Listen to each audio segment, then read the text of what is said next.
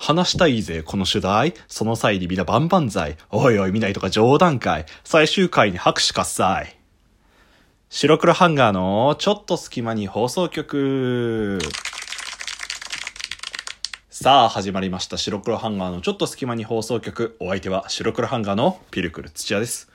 この番組は寝る前の数分間やスマートフォンをいじっている時間など、皆さんの寝る前にあるちょっとした隙間時間に僕らのたわいもない会話を聞いていただこうというラジオ番組です。ぜひ寝る前の数分間や通勤通学の間時間、そういった隙間時間に僕らのたわいもない会話を聞いて落ち着いていただけたらなと思います。よろしくお願いいたします。どうも皆さんこんにちは、こんばんは、おはようございます。ピルクル土屋でございます。はい。えっ、と、本日もピルクル土屋の個人会となっておりますので、皆さんお付き合いのほどぜひぜひよろしくお願いいたします。はい。さっきね、あのー僕仕事帰りで今撮ってるんですけど、今日雨降ってたんですよ。で、ふと思ったことがございまして、まあ、雨だから帰りとか、こう傘さすじゃないですか。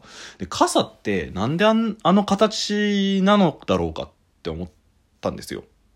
もう疑問じゃないですか。あの、だって昔からなんて言うんだろうな、いわゆるその、なん、なんていうのあの、妖怪みたいに言うやん。傘、傘地蔵じゃなくてなんだっけ 傘地蔵違う。あの、まあ、いるやん、一本足の。め、な、なんて、やばい、出てこない。なんとかなんとかってやつ。なんとかしか言ってない、言ってないね。そう、ああいう時代の、まあ、いいんだよ。傘の話するんだよ。傘はずっとあの形じゃないですか。あれから、まあ、進化したとは言って、素材が変わったとしても、あの、まあ、こう、上にさ、丸っぽくな半円みたいな感じで円になってバーってなって、雨を防ぐための傘で、こう一本あって、で、それを持って、っていうものが傘じゃないですか、皆さん。でも疑問に思ったんですよ。なぜ傘はこの形なんだろうかと。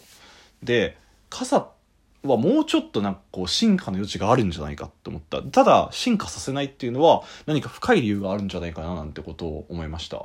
はい。まあ、あの、これのアンサーは誰かもしかしたら知ってる人いたら僕に教えてほしいんですけど、ね、不思議な、そんな日常の疑問なんかにお答えしていくこのコーナー。いや、お答えはしてねえな。疑問を提示する番組ですね。はい。まあ、そう、今日は傘だったんですよって、傘じゃなくて雨だったんですよっていう話ですね。でも雨だとまあちょっとテンションもね、下がったりはするわけですよ。で、濡れてテンション下がって家帰ってきて、あ疲れた濡れてるしなと思って、風呂入んなきゃな風呂入りたいと思って。で、お腹空いてるからお腹空いた食べたい。でも、お仕事で疲れちゃったから、疲れた眠りたい。最終回。さあ、今日のテーマはこちらアニメの最終回って感動するよねはい。もうちょっと無理やりな、ちょっと導入になっちゃいましたね。すいませんでした。そう、あのね、別に傘の話正直どうでもいいんですよ。これはね、あの、また別の機会にお話ししたいと思います。で、知ってる人いたら教えてください、僕に。はい、あのーアニメの最終回って、なんか感動するよねっていう話を今日はしたいなって思いまして、これはね、分かりみが深いって思う人もいると思うんですよ。で、僕って、まあ、その内容とか、もうもちろんなんですけど、それは一旦置いといて、なんかどんなアニメでも、こう最終回は、なんか心に来るものがあるというか、なんていうの、こうちょっと寂しい気持ちになったりとかっってすると思うんですよね。これ俺だけかもしれない。でも。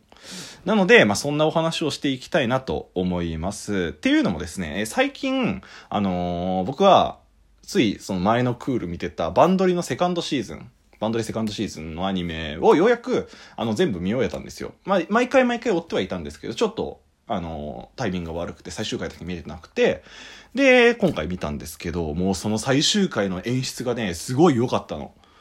な、な、もうい言いたいけど、まあ言わないけど、ネタバレ、ネタバレっていうか、あの、ね、なっちゃうからね。そう、なんか、ちょっと鳥肌が立ったような感じなの。おー、綺麗に終わったなっていう。なので、そういう、なんか最終回って、なんか、そう、内容とかは一旦置いといてですよ。なんかこう、エンディングが流れるじゃないですか、最終回で。で、なんていうんだろう、やっぱ、最終回って普通のエンディングの入り方とか違うんですよ。ちょっとだけ工夫を凝らして、ひねりを加えて、なんかスタッフロールを流したりとか、ただただエンディングを流すってわけじゃないんですね。その理に毎回、まあ、ピルクルは結構やられるんですね。はい、もうなんかそういう感じになっております。で、これなんでかって思ったんですよ。考えた時に。まあ一つは、まあ、ワンクール12話っていうお話をこの前の話の時したと思うんですけど、12話をずっと毎回毎回毎週毎週見てて、で、まあそれがいよいよ終わるよってなったなった時に、なんか、卒業みたいな。学校の卒業式みたいな。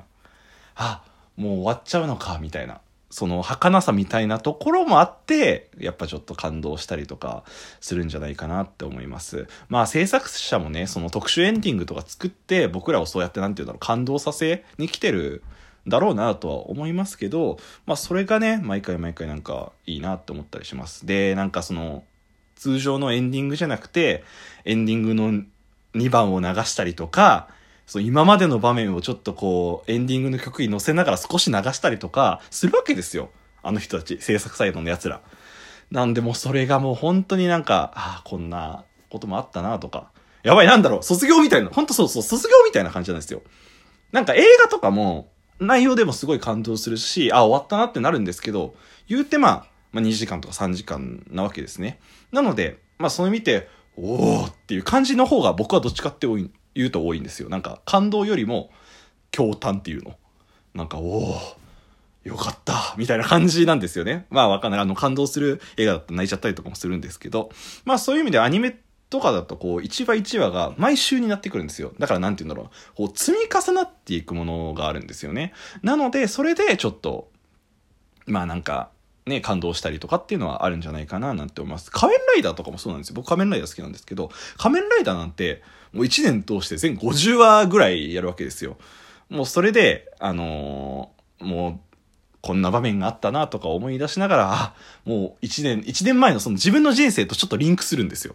あ、この、この強化形態の時これしてたなとか。あ、そうそう、この時見始めたんだよみたいな。そういうところもあって、もう、自分の人生じゃないけど、その自分の1年とリンクしたりするんですよね。で、仮面ライダーは結構最終回にオープニングを入れがちなんですよ。入れがちというか、ほぼほぼ入ってるというか。だからなんか結構疾走感あったまま終わったりとか、感動よりかは、あ、俺も俺も頑張んなきゃなみたいなところをもらったりとかするっていう感じですね。そう、仮面ライダーは OP 入れがちっていうね。でもなんかありますよね。最終回にわざとオープニングを流したりとかしたりっていうのも最近増えてきた手法だったりとかしますよね。あとなんだろうな。エンディングが、最終回に限らずですよ。これエンディングが途中で入ってくるのって僕めっちゃ好きなんですよ。なんかこう話してて、なんかこうエンディング流してくる。もうわかるかな？これ具体的な作品出すと、例えばなんだろうな、ラブライブとかもそうなんですよ。大体。で、エンディングの入れ方めちゃめちゃうまいんですよ。あの人たち。とか、あの、ガンダム作品の、なんかエンディングの入り方、その、やってて急にエンディング入るんじゃなくて、こう徐々にこうイントロを流して、で、エンディングに、ね、みたいになったりするんですよね。そういう、なんていうんだ、アニメの中でも演出って結構凝ってると思うんですよね。そういうの見ると、なんかやっぱ心に来るものがあるというか、めっちゃかっこいいんですよね。この挿入歌の入れ方とかも。なんかそういうのってなんかあったりするんですかね？ルールとかいうか作り方とかいうの、作り方とか。そういうのがあるようでしたらなんかね、ちょっとぜひ見てみたいなって思います。結構そのサンライズ作品とかは割とそういう手法を取ってるのかなそのガンダムとかラブライブとかは。なので、あの、僕の心に響く作品なんですね。で、僕一、めっちゃ好きな最終回があって、えっ、と、フェイトゼロっていうアニメがあるんですね。これ、まあ、ファーストシーズン、セカンドシーズンの、だいたい合計26話かな ?26 話なんですけど、これの最終回が本当になんか感動もするし、おーってなるし、もう本当綺麗に終わるんですよ。なんでしょうね。アニメなんだけど、ある種ちょっと映画のような終わり方をするんですね。ああ、もう、見てきてよかったなって思う最終回の作りだったりとかするので、ぜひ興味ある方は、あの、フェイトゼロを見てみてください。僕はちなみにすごい好きな作品ですね。主人公のエミヤキリツグさんっていうのが、めっちゃかっこいいんです。あの、声優は小山力也さんでね、渋くて、もう僕の憧れの声でございます。はい、そんな感じですね。卒業というか最終回の、演出だよね、アニメの。最終回とかに限らず。これね、ちょっと脇に逸れちゃうんですけど、最終回とかの話じゃなくなっちゃうんですけど、あの、これもガンダムなんですけど、機動戦士ガンダム鉄血のオルフェンズっていう作品があるんですけど、それのタイトルロゴっていうのって、まあなんかあるじゃないですか。第12話、なんか星の鼓動にみたいな感じのとかあるじゃないですか。そういうのの入れ方が、え、この鉄血のオルフェンズっていう作品は、あの、A パート、B パートアニメがあって、で、この A パートと B パートに間に CM タイムが入るんですよ。で、この A タ、A パートが終わった後にこのタイトルがパッと出てくるんですよ。なんかキャラクターがセリフを何か言った後に、真っ白い画面に、例えば、なんだろう、星の鼓動みたいな感じのが出たりとかするんですよ。